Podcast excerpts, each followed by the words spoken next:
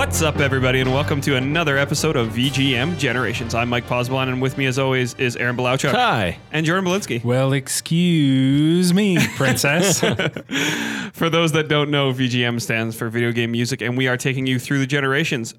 Basically, once a week, three friends with varied gaming backgrounds get together and take you through some of their favorite music from the games they love.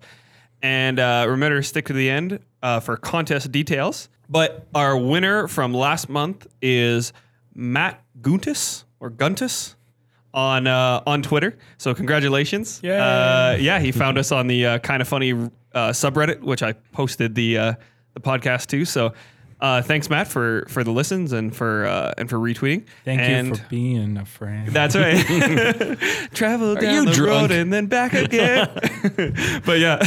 Thanks, Matt. And I'll contact you on Twitter, and we'll get you your choice of those two games. So, that's for our last month's contest. But this month, what are we talking about?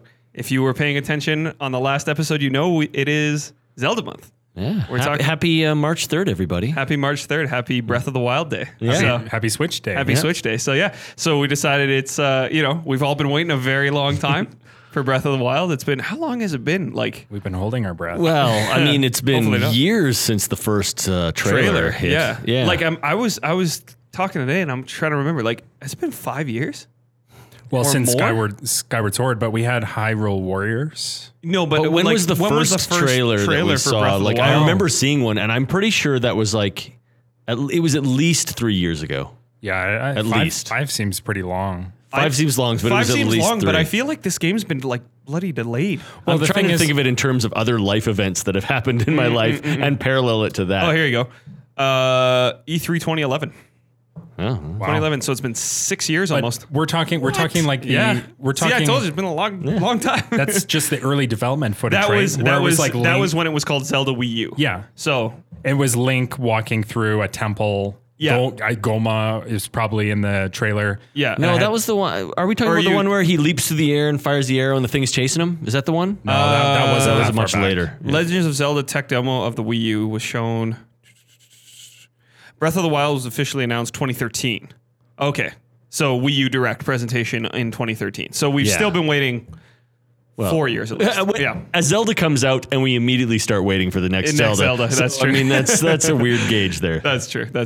But yeah, so I'm just saying, like, since we've known of its existence, we've been waiting about just about 4 years. Yeah, so I'm imagining with the scope of Breath of the Wild, it'll take me 4 years to completely 100% absolutely everything in it. So people are saying it's a long game to do it all. So especially if you pay a little extra for that DLC. But anyway. Especially if you play it like I do, too, where I spend like all my time just chasing squirrels. Well, and that's the thing, too. Like with this game, it seems like you can really get lost in the weeds. Yeah.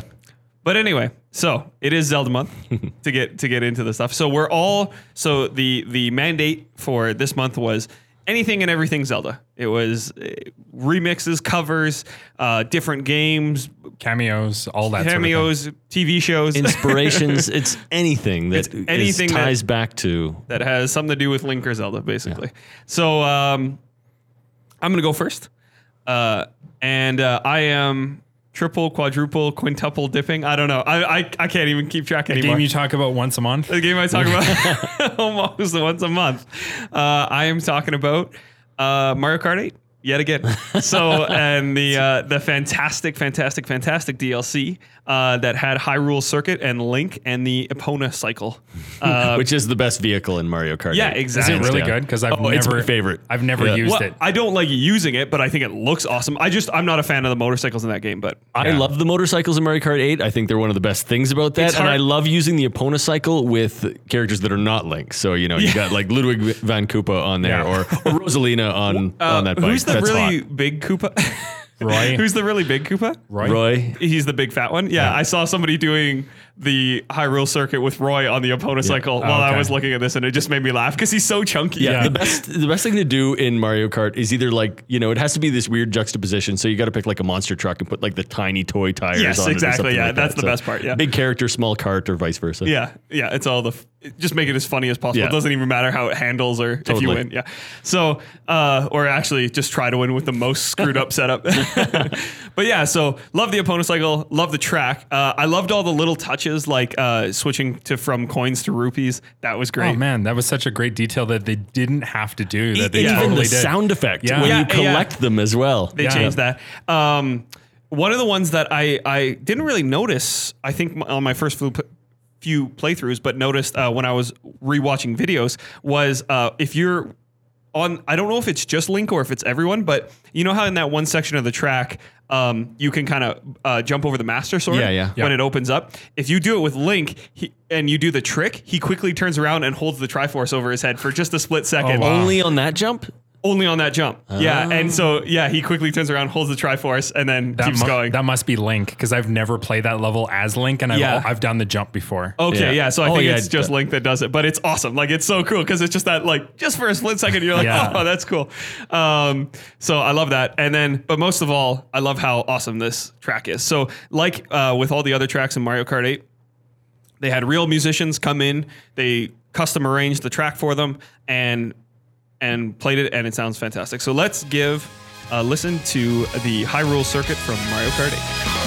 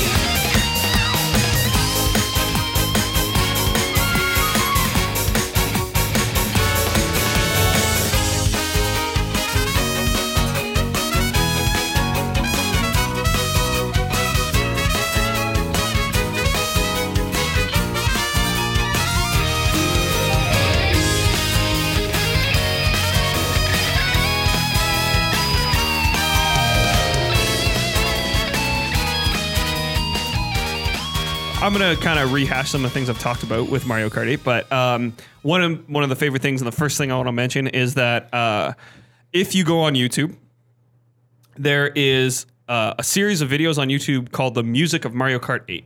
And basically they realized that people love this music, and they took a bunch of footage of the musicians recording a bunch of these tracks. And luckily, some of the footage they took was for this circuit, for Hyrule Circuit. So you can go on there, type in Music of Mario Kart 8 on YouTube and look for Hyrule Circuit, and you can see them recording this track. And it's fantastic. Like, it's so fun to watch those, because not only do you get a sense that it is all real musicians, right? Like, it wasn't all just samples. You can see how much fun the musicians are having playing the music. They all have this. I want to be in that band. Oh, yeah, totally. They all have this grin on their face that's like as if we're getting paid to do this right now. This is great. Exactly, yeah. And you can tell, like, it's just fun music for them to play. And beyond that, they're all obviously monster musicians, right? Mm. All, like, ridiculously talented, especially the guitarist and the bassist. Like, they kind of... for different tracks, sometimes the musician will switch out, because they're all obviously like session studio musicians, but sometimes like the drummer will switch out, or the trumpets or the violin will switch out. They're all very talented, but the bassist and the guitarist seem to be consistent through all of the videos.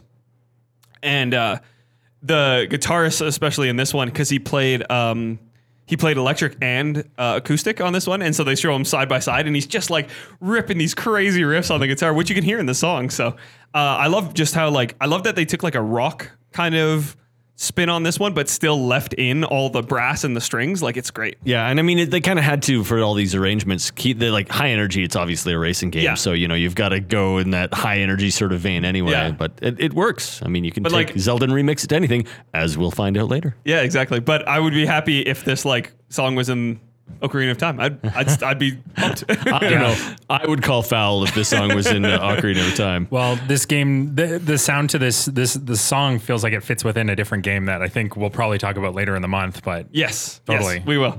But so that's just to go over Mario Kart again.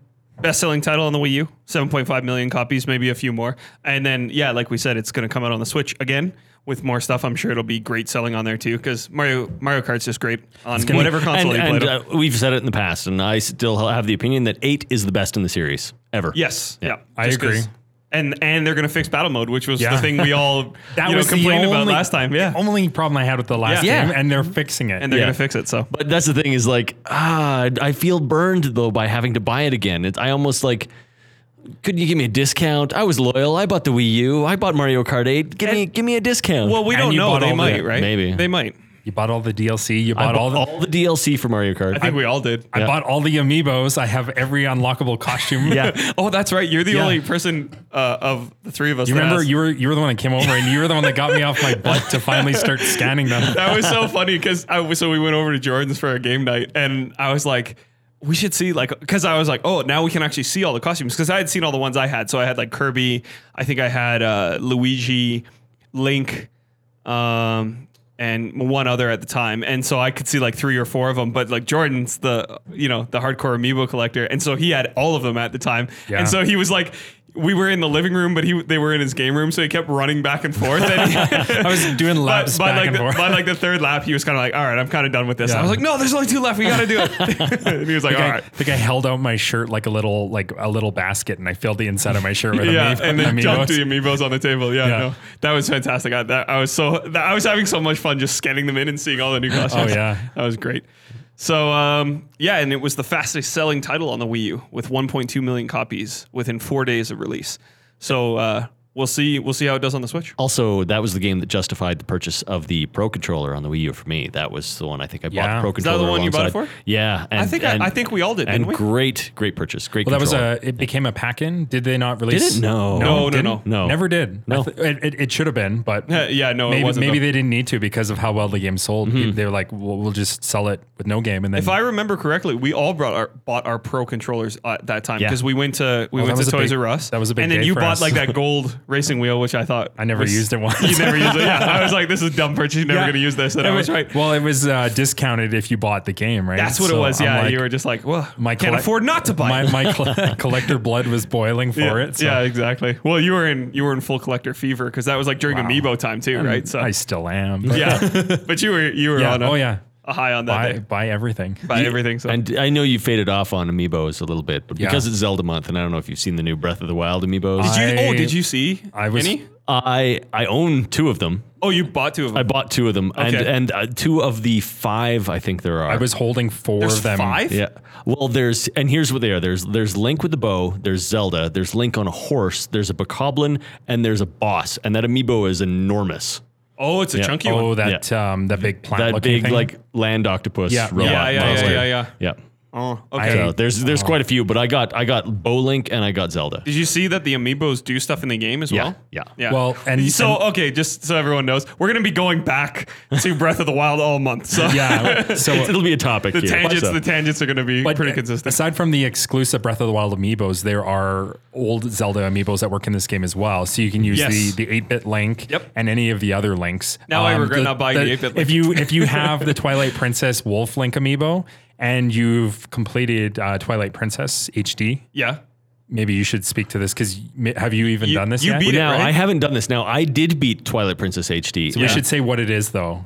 And you have to beat the cave level. The Cave of Ordeals. The Cave of Ordeals. Which was the unlock. And have that save data on your Wolf Link Amiibo. Okay. Yeah, and it was a special unlock, because there was two. There's like the Cave of Trials and there's the Cave of Ordeals. And the Wolf Link actually unlocked a specific trial mode. Yeah. Okay. Yeah. So you plug that Amiibo with the save data onto Breath of the Wild, and you can call forth a wolf. No way. It's not Wolf Link, but there are wolves in the game that are designed like with the same art style as Wolf Link from Twilight Princess. Yes. Right? That's I've heard awesome. Okay, that's what it is. Here's the thing, you're saying all this stuff, but remember, I've been on Zelda Media Blackout for ever. Okay. So, now you're playing it. Yeah. So okay, so I'm pretty sure I'm accurate, and I'll try to try not to spoil anything. Yeah, it's tough for me too, because I'm such a big fan that there was a certain point over the last 5 years or so where I just decided I need to stop learning about Breath of the Wild. Yeah, because learn for yourself. Yeah, because I want to experience it firsthand. I want everything to be a surprise. And as I discovered today is that I've actually started forgetting things that I used to know, and I'm rediscovering them. Cool. Now that I'm like refining them, I'm like, oh yeah, this thing, this is great. Yeah, I watch trailers and stuff, but that's about it. Like I haven't been on like, like IGN posted like the first 15 minutes of the game, and I was like, there's no way I'm watching that. You know what I mean? Mm-hmm. Stuff like that. So I haven't been on like specific Blackout, but yeah, I don't know much. So, but I didn't know that wolf thing. And that's awesome. Well, that's super cool. Totally cool. I want to add one more point to the whole Amiibo and Zelda thing is that the last time when I played Twilight Princess HD, I actually played, I'm like, I'm going to use all the Amiibos, and I have every Zelda Amiibo to this point. So I'm like, I gathered them all. I put them all in front of me on a desk. No, I had them all. So I put them all in front of me on the thing, and it's like, okay, I'm playing in hero mode. I'm scanning in Ganondorf, which like for hero mode doubles your damage. Yeah, not doubles your damage, doubles damage against you. So everything that hits you does double damage. Yeah, and then Ganondorf doubles that again. Yeah, on top of that. So I'm playing in like super difficult mode, and then I'm like, and because I have the rest of the Amiibos, it's like, okay, I can use these. Like if you scan a Zelda or a Sheik, it refills your health. Yeah, but you can only use each Amiibo once per day. Yeah. So it's kind of like you've got these little lifeline things going on there. So it's a fun way to play. Yeah, it's the first time I used Amiibos for their intended purpose, and it was awesome. And had a good time, Are there now more Zelda Amiibos than of the core Mario franchise? Probably. I feel like there are, Yeah, probably. Oh, well, I don't know. There's a lot. But, there's a lot of Zelda Amiibos now. Yeah, think of like, because even the Smash series, the Wind Waker series, Twilight, Ocarina, and now Breath of the Wild. Yeah, there probably is. Add all of that up, and then compare it to it's got to be 20? Yeah. Well, I think Smash still holds the title, but we're taking Smash Zelda Amiibos and including them on the Zelda. Yeah. I want to total them up, because there are a lot of Zelda Amiibos now, a ridiculous amount. I would guess, I'm just doing the math quickly in my head, but I would guess near 20. So, Jordan, what do you have for us? I want to talk about Zelda. What? Okay, so we've talked about this game. We've talked about this series before. I want to dive deeper into the Satellaview. So we've talked about BS Zelda briefly. We've talked about the Satellaview briefly, and I think you brought up the Sega channel before. Yep. So To jog everyone's memory, the Satellaview was a satellite system, broadcast satellite system that was incorporated with the Super Famicom in Japan. Oh, okay. So it was a direct feed to your Famicom. And so I guess kind of like the Sega Channel, it was like downloadable content. Yeah.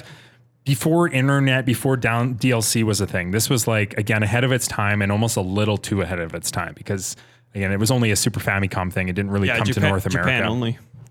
So what is the Satellaview? So aside from what I just said, it was, so the downloadable content, it was a satellite TV station by a company called Wowow.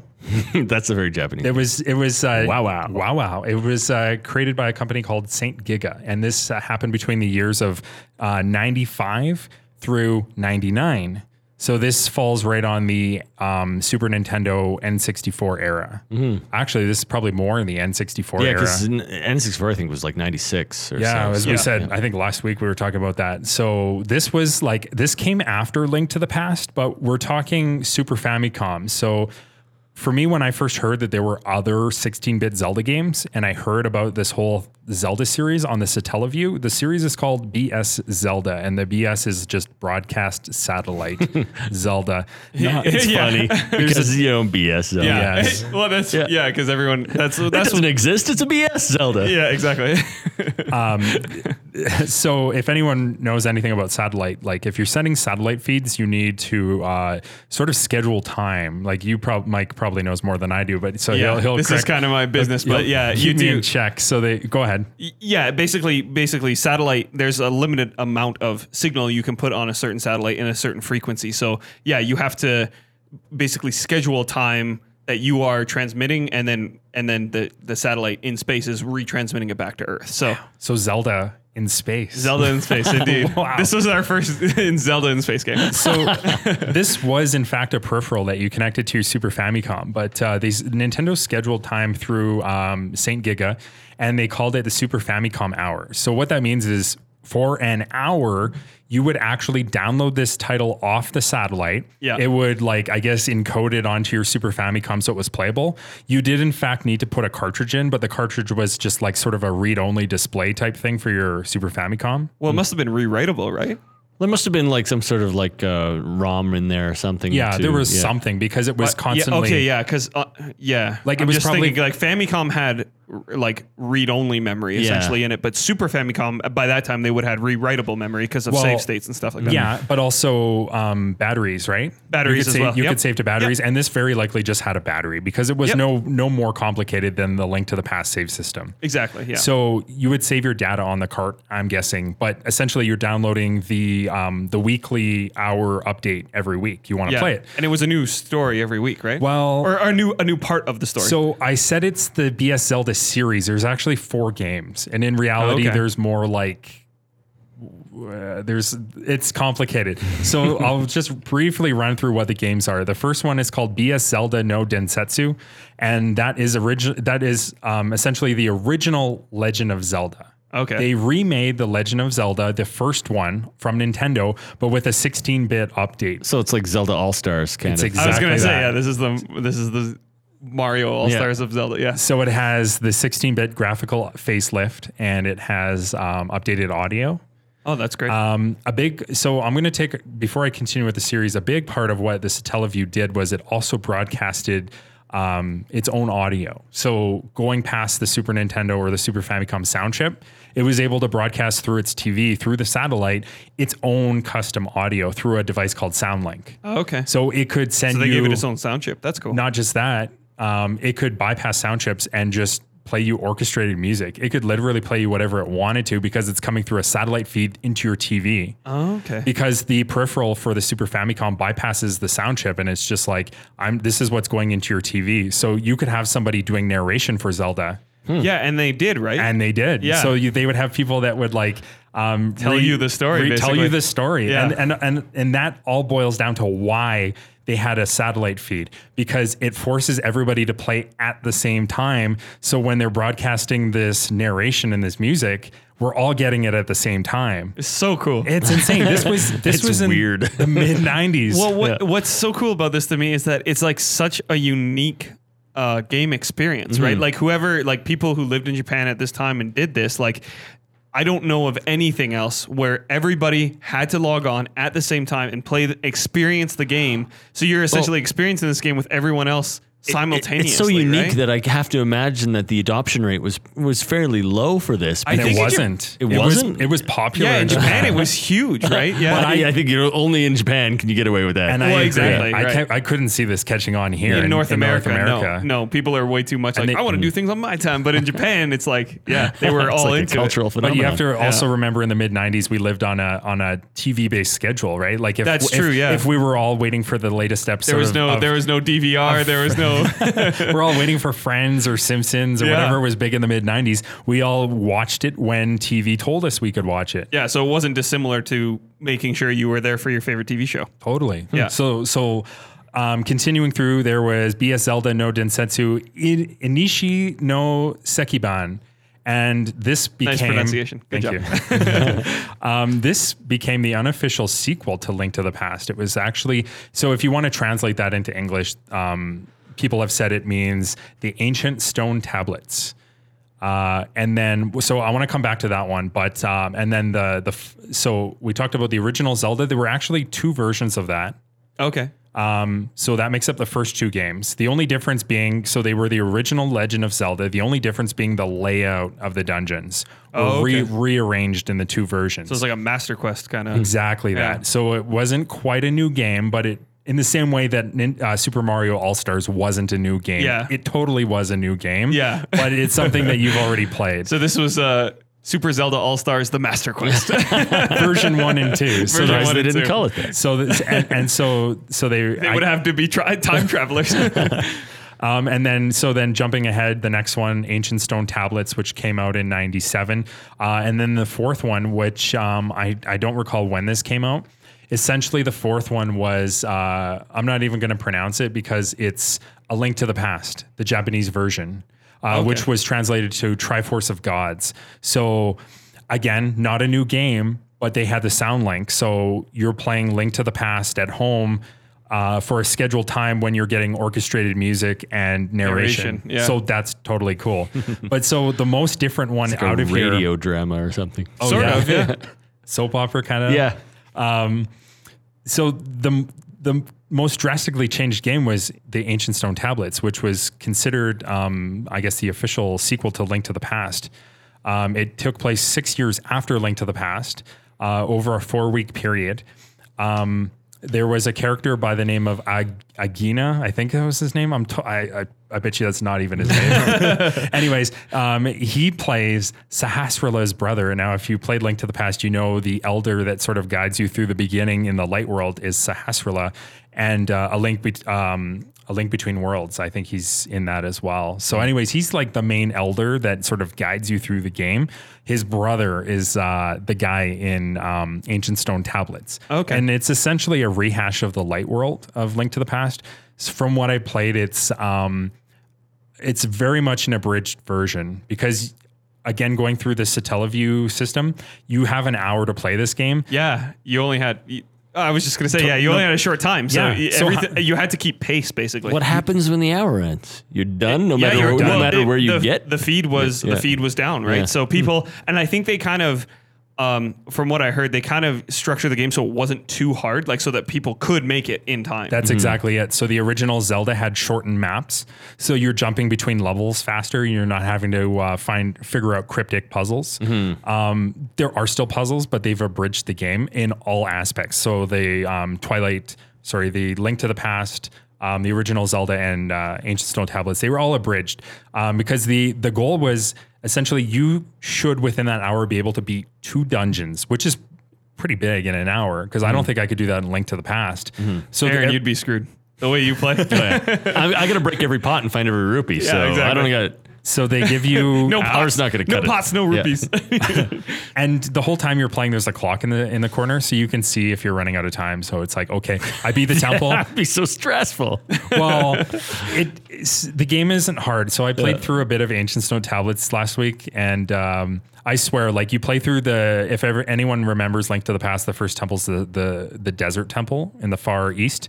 you literally start in the desert when you're playing, and you go through like the first couple of rooms, and it's like you kill a bad guy and he drops the boots, and it's like, all right, like I killed a mummy and I got the boots. And then you go into the next room, and it's like there's a key just laying on the floor. You pick it up, and it's like, hey, inside the key was like a jar, the next like set of armor, and the Master Sword. Third room is Ganon, and you're done.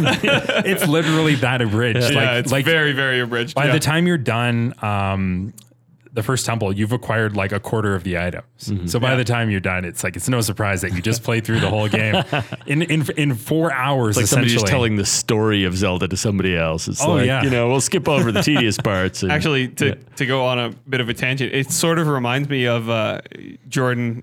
You'll know this, the Dragon Ball movies. Yeah. Right. Like, cause like if you watch like the original Dragon Ball series, it was huge. It was like it was 100 and something episodes at least. Even longer in North America. In North America, yeah. Yeah. And then they came out, like, after that came out, they came out with a few movies, and the movies tell, like, the whole story of Dragon Ball in, like, an hour. And you're like, oh, my God.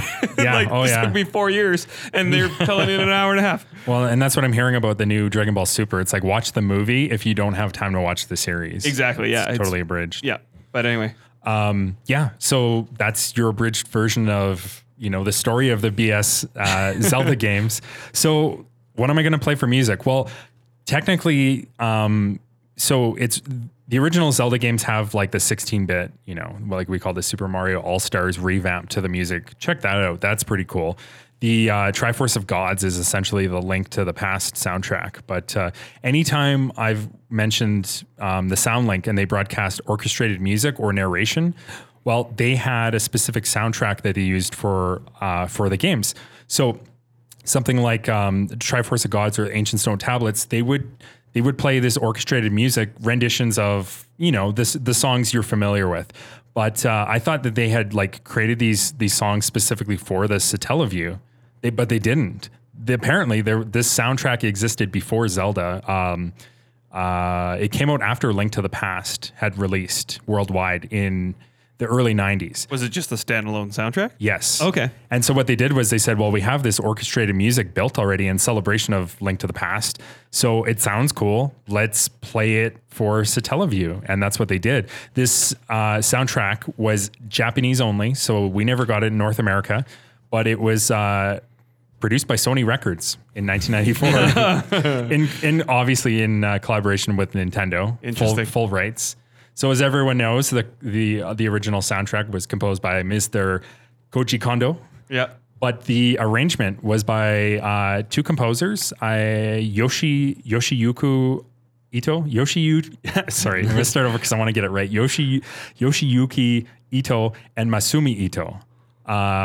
I believe there's husband and wife, but I could be totally wrong. It could be brother and sister. But anyways, cousins, relation of some sort. They arranged the orchestration of this entire soundtrack. This soundtrack is called The Legend of Zelda Sound and Drama, which came out in 1994. And so Nintendo rehashed this entire soundtrack for the BS Satellaview. So let's play something from that since it ties into the series. And it's something cool that we've probably never really heard in North America. So I want to play the theme of the Guessing Game House because nobody ever plays that song. It's pretty like obscure there. It's totally something that reminds me exclusively of Link to the Past. Mm-hmm. It's a song that doesn't really travel through the rest of the Zelda series. Mm-hmm. So the Guessing Game House.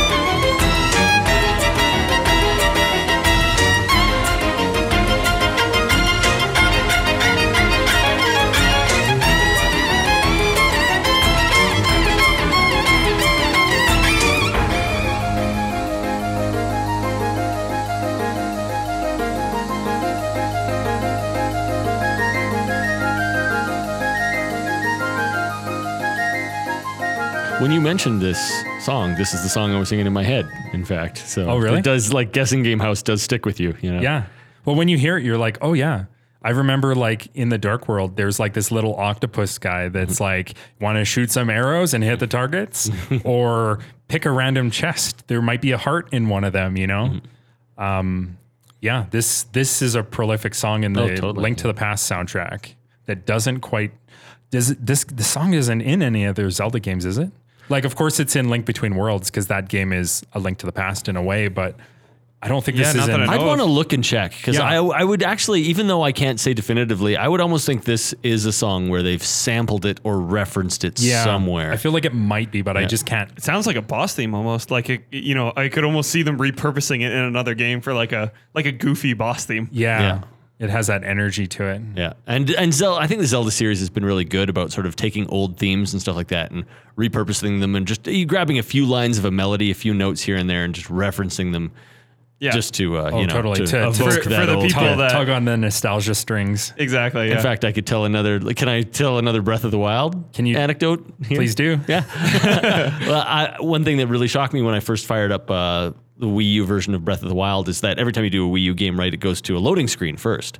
Now, the music that plays during that loading screen is snippets of music from Link's Awakening. Oh, it's part of a theme from a dungeon in Link's Awakening. And when I heard it, I was like, oh my God, I can't even believe that they went back to that specific. That's a long ways. Traditionally, at the loading screen, it's the fairy fountain theme, right? Yeah, but and they usually this was it's music from Link's Awakening. That's cool. Yeah, I'm gonna play that tonight. We'll have to. I don't know. I might have to put like a spoiler like warning on the podcast, just so that people, you know, people get sensitive about spoilers. Yeah. I know that's not a big deal. That's the loading screen, but, so hopefully that's not a spoiler. Yeah, but I just want to make sure. Yeah. I don't really have much else to say about the Satellaview, but I want to keep going. So the last point I had was I wanted to talk. I want to keep talking about the 16-bit era of Zelda. I wanted to ask you guys: have you ever heard of the Chris Houlihan rune? Yes. No. So yes, I know the Chris Houlihan story. I don't. Okay. It's a pretty buried Easter egg in the original Link to the Past that it's notorious for being like a late discovered, almost never discovered secret to the Link to the Past. Well, I don't want to step on your story, but it's like you're going to tell like how it came about and everything, right? Yeah. Okay. Maybe you know more detail than I do, but it was a Nintendo Power contest, and Chris Houlihan is the guy's name that won the contest. It was a random draw, and he was picked.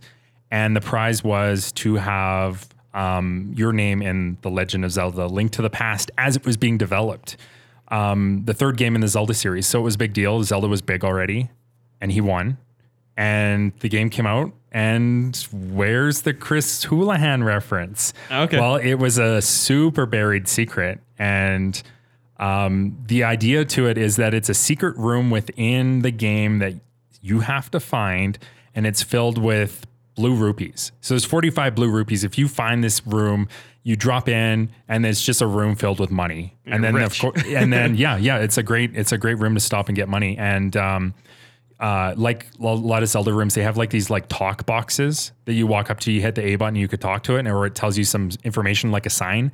And the Chris Houlihan room, so you know that you found it. It says, "My name is Chris Houlihan. This is my top secret room. Keep it between us, okay?" And that was the room. Now, from what I understand, and I don't know the accuracy of this story, is that it was actually intentionally not. It was originally intended to be a lot easier to find, but something happened in the development where they basically couldn't put it in like a very obvious or easy place, and they actually had to bury it intentionally where it wasn't as buried originally. So, from my understanding, they actually made it almost impossible to find unless you knew of a secret trick or you had like a Game Shark kind of thing. That's exactly it. You have to glitch the game to get into the room. Oh, really? But because so you cannot find it legitimately. You can't, but you can find it accidentally. So the glitch is not, it's not a glitch that you would never do. It's a glitch that you might do by accident. Okay. The odds are low. Yeah. Which is why it took over 10 years for people to find this. I wonder if it was like Chris Houlihan himself. Like 10 years later, he calls up Nintendo and he's like, where's my room? I was going to say it was so buried that only Chris Houlihan could find it. He kept it between himself and himself. Yeah. But the other thing is that there are multiple areas in which you can glitch the game. So the way that I did it was there's a particular bush on the mainland in Hyrule where if you lift the bush, there's a hole, you fall inside, and it's just like a typical, oh, here's a heart piece underground area, right?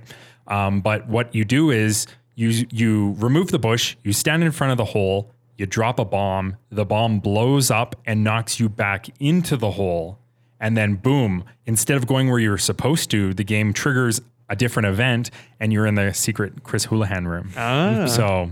okay, so it's not impossible. No, not at all. It's just unlikely to do that you would ever do it like intentionally. In the course of a normal game, you'd never find it. You'd have to be like, you'd mess up. Crazy speedrunner glitch level of obsession. Well, yeah. I think everyone knows that knows the game, knows the area where the, the woodcutters that chop down the tree. And there's that one tree that if you run into, all the leaves blow up and you can like fall inside the tree. Mm-hmm. That's another one of the spots, and then there's like the sanctuary, and there's more than one. Okay. They're all in pretty iconic places, but you have to kind of know like I'm gonna drop a bomb and intentionally hurt myself and knock myself back into this hole.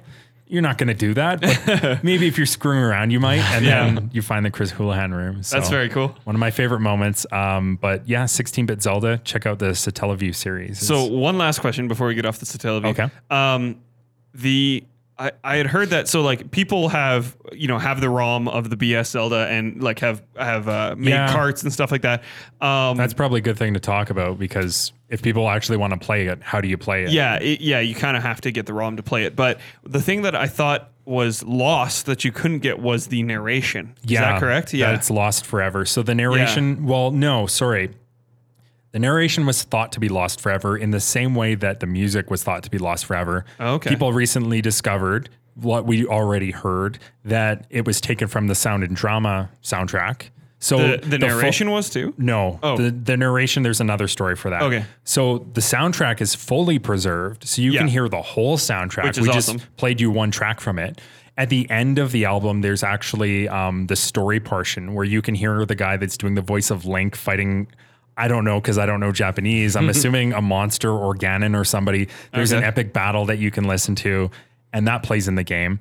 But I don't have the details on the narration, but I've read that they've been found. Okay, and so somebody had the foresight maybe to record. Well, in the same way that they were able to find the ROMs. Like, you don't just get the ROMs unless they're leaked from Nintendo somehow or a former employee releases them. Yeah. So they would have had the narration somewhere saved, and those were recently recovered. Well, what they did is they bombed a wall at Nintendo headquarters, and there's a treasure chest inside of that wall. And they didn't just bomb any wall. They went up to each section of wall and were tapping it with their sword. Oh, this sounds hollow. There must be Zelda games in here. Yeah. But okay, so that's awesome. Somebody actually found the narration. So obviously, you'd have to translate it. Yeah. But so if you want to play the game, the ROMs are probably the most accessible way. There's not a legitimate release from Nintendo, but there are homebrew. That would be a cool fan project if somebody knows Japanese to translate all those narrations for somebody. Oh, the narrations. Well, see, in the ones that I played, there's text at the bottom. There's text, and I've heard that too, like that people took the text. It would be great if they hired voice actors. Hired a voice actor, like that'd be awesome. That'd be a cool fan project. And of course, if you're playing it on a ROM, then they're all triggered to when they're supposed to, because when you play this on Satellaview, a lot of times you got to the dungeon and the audio already started playing and you're like, oh, I must be behind. I better hurry up. Yeah, right? Yeah. So. If you want to play it, there are people that sell repro carts online, so you can buy a physical copy. It's not endorsed by Nintendo, but you could, if you're going to do that, you might as well just play the ROMs online as well, because apparently they update and patch those all the time. As I learned from my reproduction cart that just decided it was out of date and wouldn't play for me anymore. So really? Yeah, that's a bit of a bummer, but I had to research that to find out when I was I was trying to play it for this podcast to have more information, and I got through like the second or third menu screen, and the part where like you're supposed to sign in and like the clock starts, yeah, it says like, oh, there was this error code, and I looked it up online, and it said like that this wasn't like the most up to date patch, and I'm like, I have I'm playing a reproduction card. Yeah. There's no connection to the internet. There's no updates. Neither I'm playing it on my Super Nintendo. The only thing I can think is that they actually set a timer on the and there's a time system built into the game, but I didn't think that there was ever going to be an issue. So then I find out why essentially put it on a self destruct. That's the thing. Yeah, that's very strange. I don't think it was ever done intentionally, but I think it was something that was not noticed until later. Yeah. So if you're going to buy a reproduction cart, be careful. There's apparently one provider that you're supposed to go with, and if you go with anyone else, you're running the risk that I did. Oh, okay. So just buyer beware, but it's there. It is possible to play it. There you go. All right, very cool. So, Aaron, what do you have for us? What do I have? I am going to be talking about Zelda. What? No way. And I'm talking about everybody's favorite entries into the Zelda series. Oh, so, okay. Yeah. This is the games that came out between Link to the Past and the Satellaview ones, this little known area on the timeline. I'm talking about the Philips CD-i Zelda games. Everybody's favorite, eh? Everybody's favorite. I'm talking about Wand of Gamelon and Faces of Evil specifically. So I'm not really talking about these games. I'm just, my music kind of came from that, essentially. I'm talking about a remix. Now, I'll try to give the backstory on this. In that, first of all, if you haven't heard of the Philips CD-i Zelda games, there's way back in the Super Nintendo days. Yourself lucky. Yeah. Way back in the Super Nintendo days, the year was 1989, and Nintendo formed a partnership with the company Philips to make an add-on disc drive for the Super Nintendo. So they had this partnership. They were going forward. They're starting along this road, right? And this was right after. No, that wasn't Philips. Sorry, my mistake. It was originally Sony that they're making the deal with. Yeah. Sony was the original partner for the disc drive. Yep. And they had experience with disc drives already because the Famicom had a disc drive system. I don't think it was Sony though. Well, no, that was like a disc. This is like actual like spinning. I think this was like a compact disc versus CD disc. Technology was updating, so we were moving from discs to CDs. Yeah, to CDs. So this was essentially still that, but just in a more modern form. And this was actually going to be called the Nintendo PlayStation. Yeah. Play-Station. So it was the Nintendo Play-Station, co-produced by Sony and Nintendo. Yep. Now, what happened is that Sega released their Mega CD drive, and it was a colossal failure. And Nintendo suddenly got super cold feet on this. And weird thing is, like, Sony put a ton of development into this. They were actually had a prototype, and they were like working on manufacturing it. They were taking it to trade shows and stuff like that. And I think the way I read the story originally was that Sony actually discovered that Nintendo got cold feet and backed out of the project while they were actually demonstrating this thing at a trade show. So what I heard was they were at CES. Mm-hmm. Not because this was pre E3, so they were at CES. What is CES? CES is the Consumer Electronics Show. Still goes on to this day in Las Vegas, and it's like the biggest electronic show in the industry. Yeah, it's enormous now. Yeah. It's crazy, but even back then it was quite large because it kind of integrated everything because it was the only one of its kind really, and so Nintendo came on stage and all the executives are sitting there and. It's been known for a long time that Sony and Nintendo are working on something together, and this is the reveal. This is the official pull the curtain off the thing, and everybody loses their mind. And Nintendo gets on stage, they do their presentation, it comes to it, stage goes black, spotlight, whip it off, and it's Philips. And the Sony executives are sitting in the front row and go, what? What? They didn't tell them. They didn't warn them. Nothing. Nintendo got on stage and was like, we're announcing a partnership with Philips. And everyone was like, did we hear that right? Did they miss? They thought they missed, like everyone in the audience thought they misspoke. That's like telling your girlfriend that you're cheating on her by introducing her to your new girlfriend. Pretty much. That's pretty much exactly what they did. Yeah. And what's hilarious too is that, so Sony was screwed at that point. Oh yeah. Nintendo had the new partnership with Philips, but Nintendo canceled that partnership with Philips too, essentially, because they, again, this is the whole Mega CD drive fallout. Yeah. Is they said, well, now we don't want to do is disc drive at all. Because disc drives are not working. It's not the way, sort of the way to go. So they started backing out of that as well. So as we all know, Sony went on to develop the PlayStation No Hyphen to get around the trademark issue of Play-Station. And just to linger on this a bit, like, this is one of the most interesting stories in all of video game history, because the whole thing is, if Nintendo hadn't snubbed Sony like this, would it be three competitors as it is today? Would it be Nintendo, Microsoft, Sony, or would it just be Nintendo and Microsoft, and or Nintendo, Sony together against Microsoft? One of their biggest accidents spawned their biggest competition. And there's no way to know, like, even if, like, Microsoft would have got into the game or anything like that, like, this is the diverging point where, you know, the modern game industry is sort of built upon. Yeah, exactly. Yeah. This is that, like, drop in the ocean that, you know, created the tsunami. And then Sega was taking their last swing at the plate, right? So Nintendo was still on top, and they were sort of capitalizing on the video game industry. And this was the beginning of their biggest competition for Sony. Yeah, it's crazy. And sorry, I was just if we're done talking about the Sony, the Nintendo PlayStation, it's worth noting that they recently discovered that there was one production model in somewhere out there in the world. Yeah. I had one. Yeah. I think we talked about this once before on the podcast, but basically a guy bought it in a we're clearing out the office's pallet sale. Yeah, like, and it was in the basement of some, like, warehouse office. Well, or something. I guess it had been in somebody's office drawer, and they were just selling pallets of stuff. Huh. And the janitor at the time went to the sale, bought the pallet, because he was like, oh, there's some good stuff in here. You know, there's a nice desk, blah, blah, blah, blah, blah, and found it in there. Didn't know what he had for years until his son found it in the attic one day and went like, Dad, you have no idea what this is. And I think it was the holy grail of video game memorabilia. It was because people online were talking about it, and the son was, like, strolling through Reddit or something, and they were talking about this Nintendo PlayStation. He's like, oh yeah, I got one. And of course everybody's like, BS, you don't have one. Well, nobody has one. There was a picture online, and everyone was like, is this fake? Like, is this a fake picture? Like, everyone freaked out. It was crazy. And that was a crazy moment. He provided pictures. He opened it up. So it's a Nintendo console. You open it up, and there's a chip inside that says Sony on it. Yeah, and there's a disc drive. Yeah. But anyway, so continue. So that's the Sony side of the tangent. Yeah. Let's take a trip back to Philips. Yeah. So Philips now had this partnership that was falling apart, and Nintendo wanted to cut ties with building the drive with them. So as part of the deal, to sort of placate Philips, Nintendo said, basically, you can use some of our characters and intellectual properties to develop games for your new system, the Philips CD-i, which was not a Nintendo product at that point. It was just a Philips thing, but they were allowed to use Nintendo properties. So what they decided to do was make Zelda games.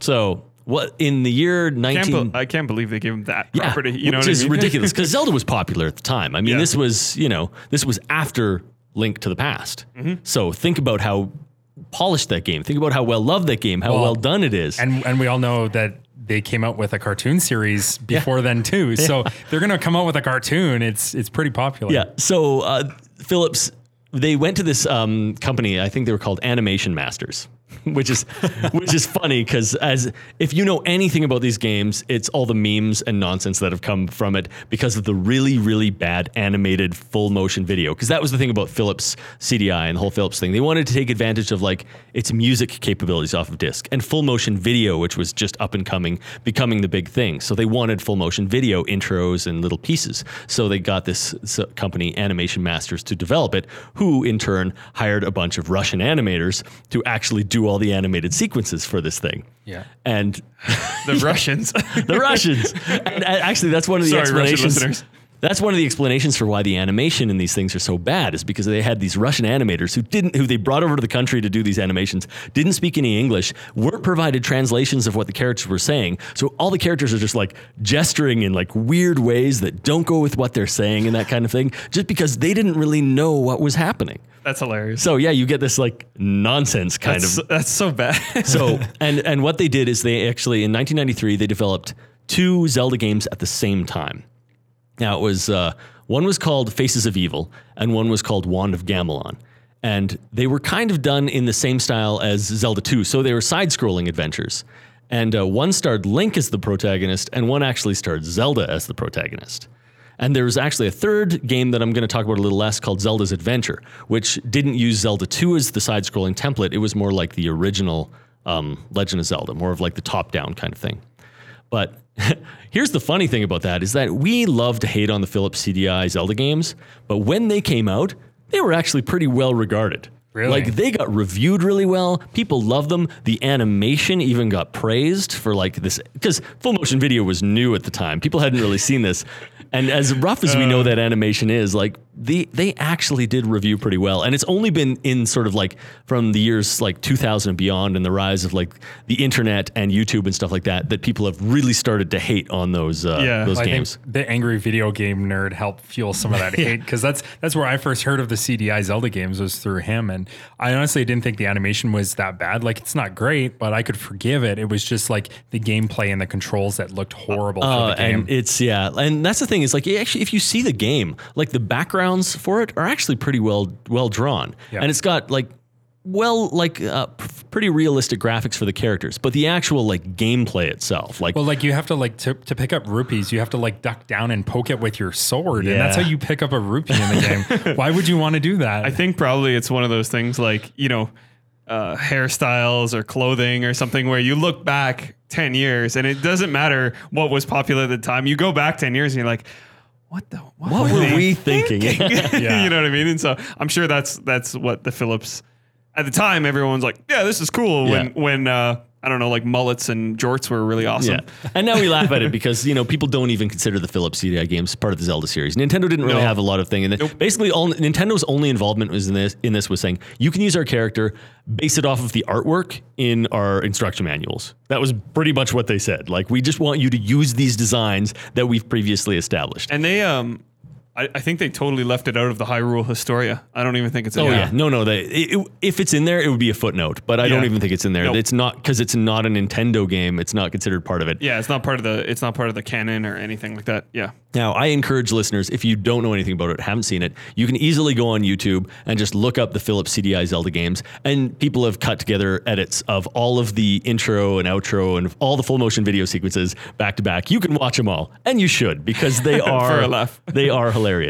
Now, going back to this sudden hate on for the Philips CD-i games, people may remember a humor website called Something Awful, which is still around. Yep. If you know Something Awful, and they had a feature on there called the Flash Tub.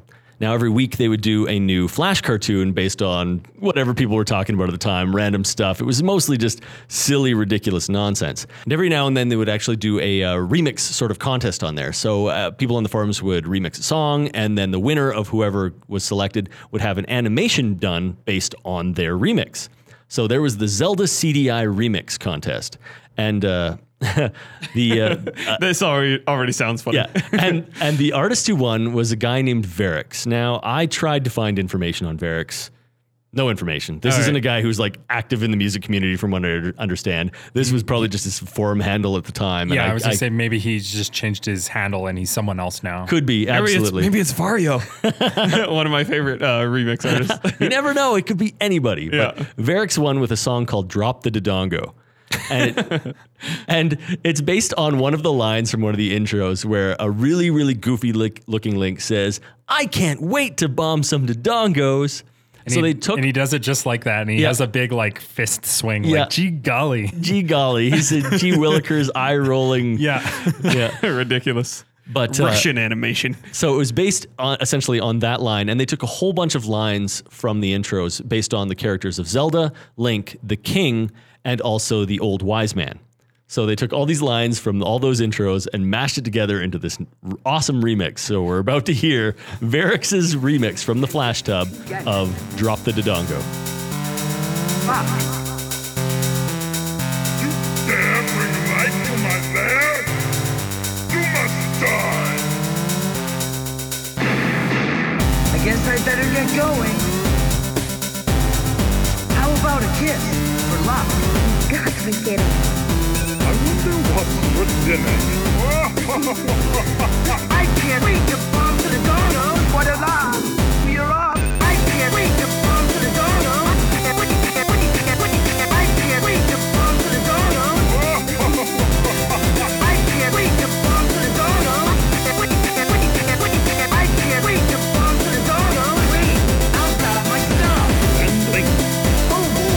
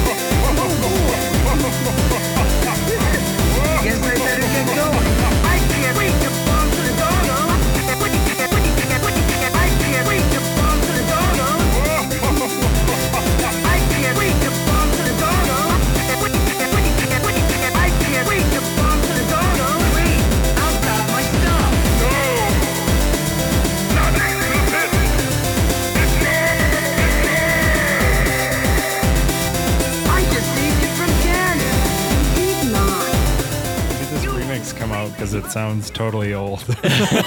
This remix came out in 2006. Oh, okay. So it was intentional to sound. Well, like it. Are you talking about just the quality of the sound or the no, just style like of the remix? The style. Like I know it's meant to be funny, but it's.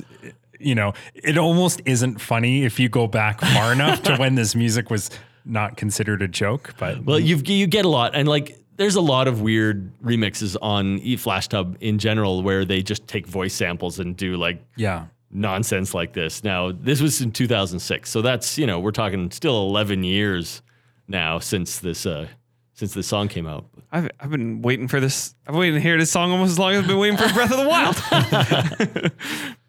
And speaking of that, is that because I mentioned this was part of a contest and it got animated, is that I also encourage listeners to look it up on YouTube and watch the animation that goes with it. So is the animation just all... Is it custom animation? It's custom animation. Okay, it's not the actual animation.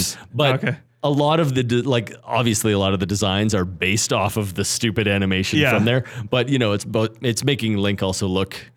ridiculous, like a moron, googly eyes, weird designs. You see the king laughing with Zelda and there's a wall behind them and there's a sign on the wall that just says some bricks to describe the wall, I guess. So that's hilarious. And that's the thing I could say about Flash Tub in general is that it was mostly just like, it was nonsense. It was a very unusual brand of humor that you had to, With a name like Flash Tub? Yeah. Like, you didn't have to tell me anything else other than it was called Flash Tub, and I'd be like, yeah, it sounds pretty silly. Yeah, it's nonsense humor, and you kind of have to, you got to get in that mindset. A certain mindset or a certain style in your sense of humor to appreciate it. Or at a certain hour of the night. Like, 1 in the morning, browsing Reddit or whatever, you come across Flash Tub, you're going to have a good laugh. Oh, yeah. I spent many a good hour on Flash Tub watching the various series. So and I have a number of those remixes on my phone as well. So do you? And a lot of them are from video games. Phone, maybe at some point I will feature the one they did for the Sesame Street Big Bird counting. Oh yeah, game. We all know that. We know the game, but I have a remix based on that as well. So maybe it'll get to be featured as well. Yeah, I'd like to hear that. I'm not sure how we're gonna get that one in, but learning games or something. Yeah, that's pretty funny. All right, so that's it for our picks for this week of Zelda month. And now we ask Aaron, what has he been playing? What have I been playing? Well, if you've been listening to the podcast. if you didn't jump in at an hour in. But I started playing Legend of Zelda Breath of the Wild today.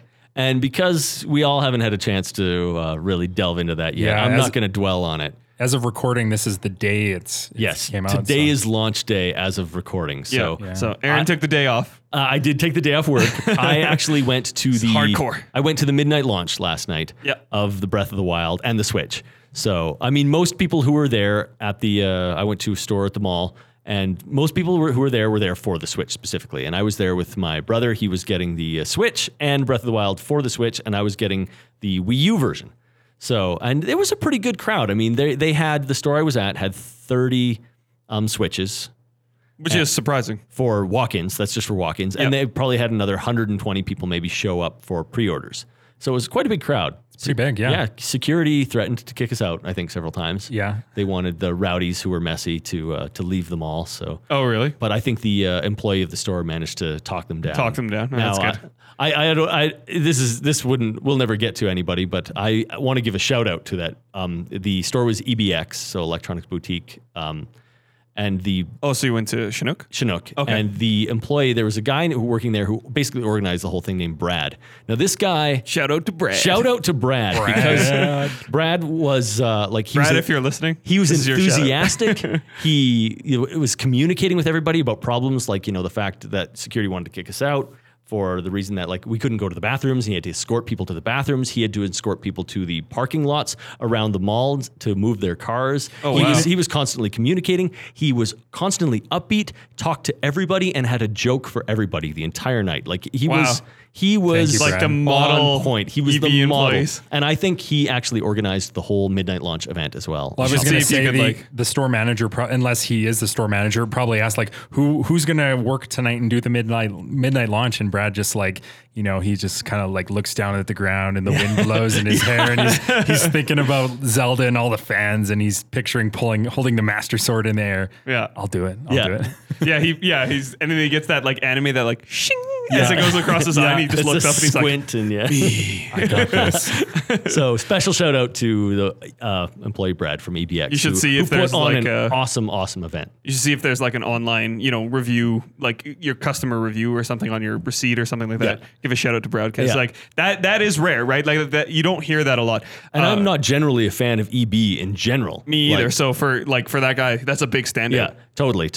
And I actually am going to write to EB and commend him because he was that good. And also a story with that too is that my brother and I arrived for the midnight launch at about 5:30 in the afternoon. So we get into the line that's already there, and we are right before the cutoff. We're like number 24, number 25, essentially, of the 30 walk-in units.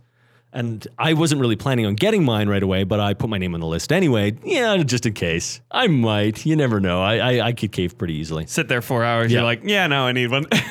So a few more people get in line, and they reach the cutoff. And and right after the cutoff, this family walks up. So mother, father, and a small young boy walk up to there.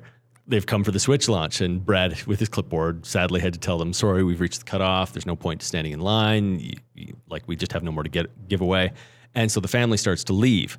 And so they're going away, and I had already decided not to get the Switch, so we basically decided that we'd take my name off the list, and they could have it. But the family's already gone, so Brad, with his clipboard, had to run through the mall and caught them right at the door as they were exiting the mall to bring them back. That must have made them so happy too, right? Yeah, so... Oh, that's amazing. So I feel warm and fuzzy that, the Switch that I could have had went to a good...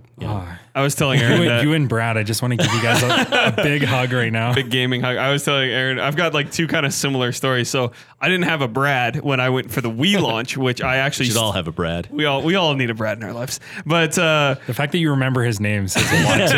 It does. So my closest story was when the Wii came out, and obviously Twilight Princess launched with the Wii. Me and my buddy sat outside for where we got there at 10 o'clock at night, and the store opened at 10 a.m. in the morning. So we sat outside for 12 hours, and the coolest thing that happened was the Starbucks employees, across the parking lot from Future Shop, came over with all these little sample cups of peppermint mochas and just gave them to everybody in line for be like, you guys are awesome. And I was like, and then that was the time I became addicted to the peppermint mocha. So that that totally worked out in Starbucks' favor. But my other analogous story is, so we'd been outside. It was probably 9:30. And so we got there, and Future Shop was really bad about it. They didn't tell anyone how many there were until literally 15 minutes before the store opened. And so we had been all there. We were 9th and 10th in line. And then there was as the night went on, more and more people started showing up. So there was probably 50 people by, 8 o'clock. And then at 8 o'clock, all these cars started pulling in the parking lot, and the line went, down the block basically. And, I remember seeing, one group show up, and they got out of their car, and it was a little boy and a little girl, and mom was there. And, they walked up, and they were sorry kids, we're not going to get it. And no Christmas this year. No, basically. Right. Yeah. And, I was almost should I give it to them? But I'd been outside for for 11 hours at that point. Oh, so I was no, I got to get this. So no warm fuzzy there. No warm fuzzy there, kids. Yeah. So Aaron, this story illustrates what I've said for a long time. Aaron is a better person than me. But no, I understand that. If I was been standing outside for 12 hours in the cold, you never know, right? Yeah, and it was November when that thing launched. It was cold. Yeah. So back to what I've been playing. So Breath of the Wild, I'll say, because it's launch and I'm exhausted right now. I didn't get home until 3 a.m. Didn't play a lot. I didn't play a lot. I played a few hours. All I'm going to say as far at this point in time is that I love it. That's all I'm going to say. It's already great. I don't have a lot of time in it. I just love it. Yeah. The reviews have been pretty good. Unbelievable, right? I think I've only seen perfect scores. I've avoided... And you're playing it now. I've avoided all things, and I still kind of want to avoid stuff. I don't want to spoil anything because rediscovering it all right now is just awesome. Great. Yeah. And like you said, reviews are. I don't know good. This may be the best launch title ever to come out for a system ever. This might be the best game ever to come out for a system ever. I don't know if you saw that picture that I'm going to reference now, but it was basically it's all the sites, right, and all the magazines, and it's perfect across the board. 10 out of 10, 5 out of 5, A+, 5 out of 5. Yeah. It's like, I think the lowest score that I've seen is a 9.5. Yeah. Like, crazy. Almost perfect across the board. Yeah. Now, it's a perfect game, but I actually want to talk about, just for a second, about a different game. A different game. Because I bought another game earlier this week that came out right before Zelda did, called Horizon Zero Dawn. For the PlayStation 4. PlayStation 4 exclusive. Yep. It's a game that also I've been waiting for at least 3 years, 3 or 4 years maybe. Yeah, they announced that a long time ago. Same sort of thing, long time. Yeah, it was announced at E3 a long time ago, and it's kind of like, mental note, keep your eye on this one. I didn't own a PlayStation 4, obviously, at the time, but it's like, this is the one to watch. Yeah. And it came out, and I think it's great. It's exactly the game that I wanted it to be. It's basically, you know, huge, wide open, explorable landscape. Well, we were ruins. We were talking about this is an Aaron Blauchuk game. This is an Aaron Blauchuk game. It absolutely is. At the bottom of the instruction manual, it says for Aaron Blauchuk. Yeah, they had a checklist and says what is Aaron like? Let's do all those things. So it's like female protagonist, check. Post-apocalyptic future, check. Robots, check. Dinosaurs, robot dinosaurs, check. And bows, exploration, check. Bow hunting, like all of it's there. Cool photo mode for jungle time. Exactly. Check. So, and as far as that reference goes, it's that when I started playing Uncharted, I just started taking random screenshots, and they had like this border of like leaves. Yeah, that you can put around it. So I started putting leaves around all my things and calling it jungle time, no matter what, no matter what the screenshot was actually of. So the first screenshot I've taken in Horizon Zero Dawn and posted to Twitter says jungle time. Jungle time. All of my future screenshots posted from PS4 games will all say PS4 shares say jungle. All absolutely. They say is jungle time. We'll say jungle time. And my very quick review on it is that I'm liking it a lot. The story leaves a little bit to be desired, but if you were ever a fan of something like Assassin's Creed or the new Tomb Raider games or Far Cry, it's got all that kind of awesome action inside. Yeah, it doesn't matter. You said robot dinosaurs, so I know. Yeah, I had you at robot dinosaurs. Yeah, pretty much. I think they pretty much had everyone at robot dinosaurs. Yeah. I remember when the game was first announced, the developer came out and was like trying to get people to stop saying that for some reason. They were like, no, they're not robot dinosaurs. They're just robots or something like that. They had their own name for them, but nobody did. Everybody was just like, they're clearly robot dinosaurs. That's the thing is it doesn't matter. Like, sure, they're based on all sorts of animals. So one of the first things you encounter there are like robot horses, right? Essentially, yeah. So, and you know, robot saber-toothed tigers and robot animals and monsters of all types, brontosaurus, but you remember the dinosaur ones more because than they look cool, else. And that's just his way of saying there's more to the game than just robot dinosaurs, guys. And we're like, but robot dinosaurs. But that's the thing is like, why wouldn't you want to associate your game? It doesn't matter what else is in your game. You want to associate with robot dinosaurs. And the developer is Guerrilla Games. Guerrilla Games, which is the developer of Killzone. Yes. Yeah. So I was a big Killzone fan for a lot of years. I played Killzone 3. Was like infamous for its.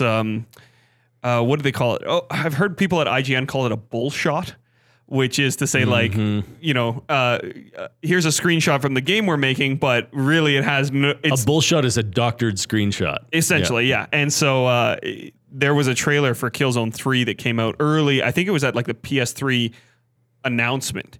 And it was Killzone 3 and it looked amazing and everyone's like, this isn't even possible. And then when the actual game came out, people compared it, but... Guerrilla did pretty much everything in their power to make it look as close to that as they did. And to their credit, they did a really good job. So I like the Killzone series personally. And, you know, to their credit, they like that. The graphics in the game, like what can you say about specifically Zero Dawn is that it is beautiful. And as far as like bullshots are concerned, is that every single screenshot, you pause the game and you look around and it looks like concept art. Yes. Like it looks like a painting. And they have a screenshot, a photo mode in there. Yeah. And that's the thing is you pause the game at any moment, go into that photo mode, just move that camera around. You can put on like filters. You can actually change the time of day.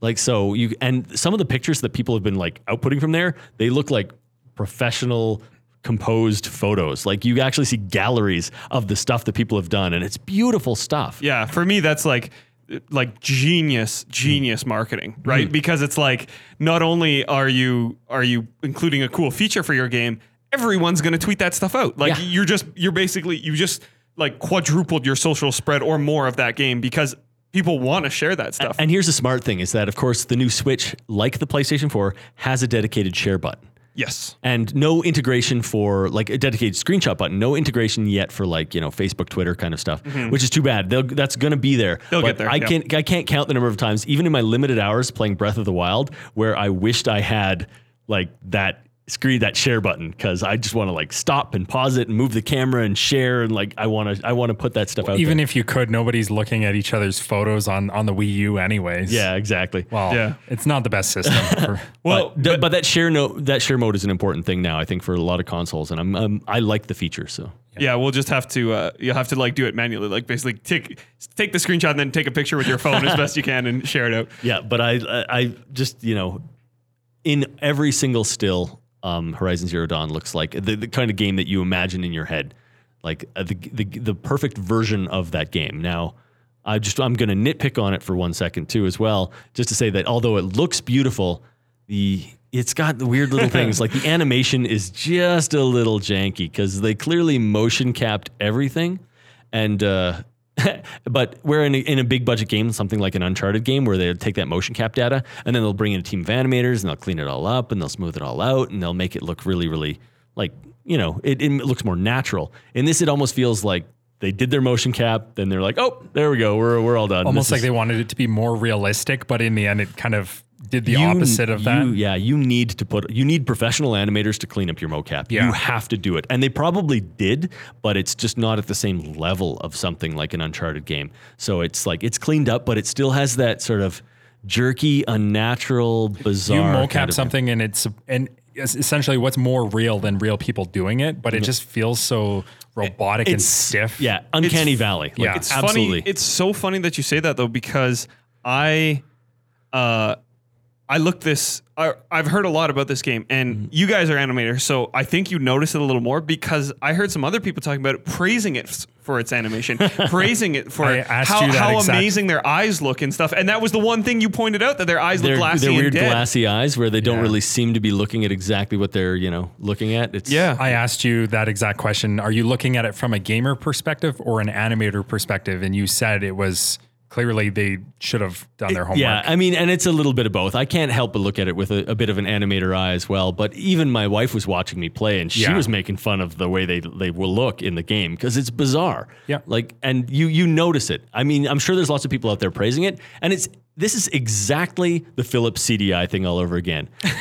People are praising it just because it's animation and it's part of the new technology, and it's, you know, it's impressive and new, but it's not going to age well in the same way, because it just doesn't have that like care and detail put into smoothing it out. So when we're doing this podcast in 10 years, we'll come back and have a look and see how people remember Horizon Zero Dawn's animation. Yeah.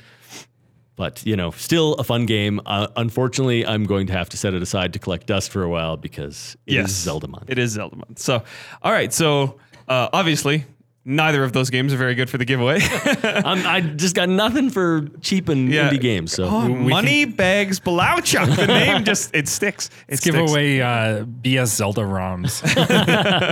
Yeah, we're going to give away something you can download for free. But what we are going to give away, what we're going to do is...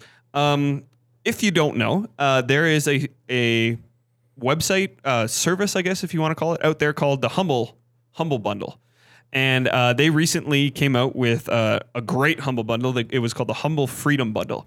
And I bought it, and I think it has like 30 or so games in it. A lot. Massive. And they're good games. And they're all great games. Yeah, a lot of really quality stuff in there.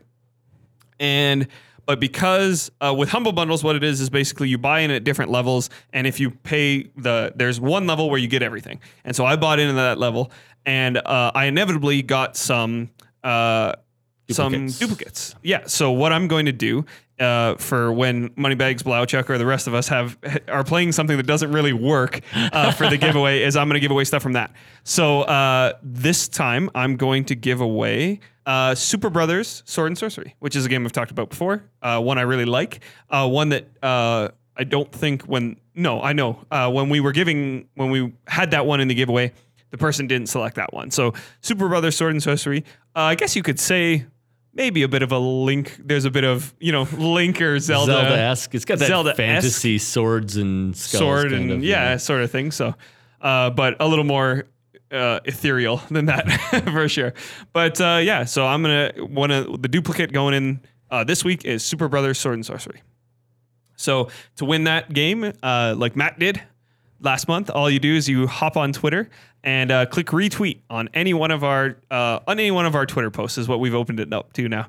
Retweet, like, share, whatever.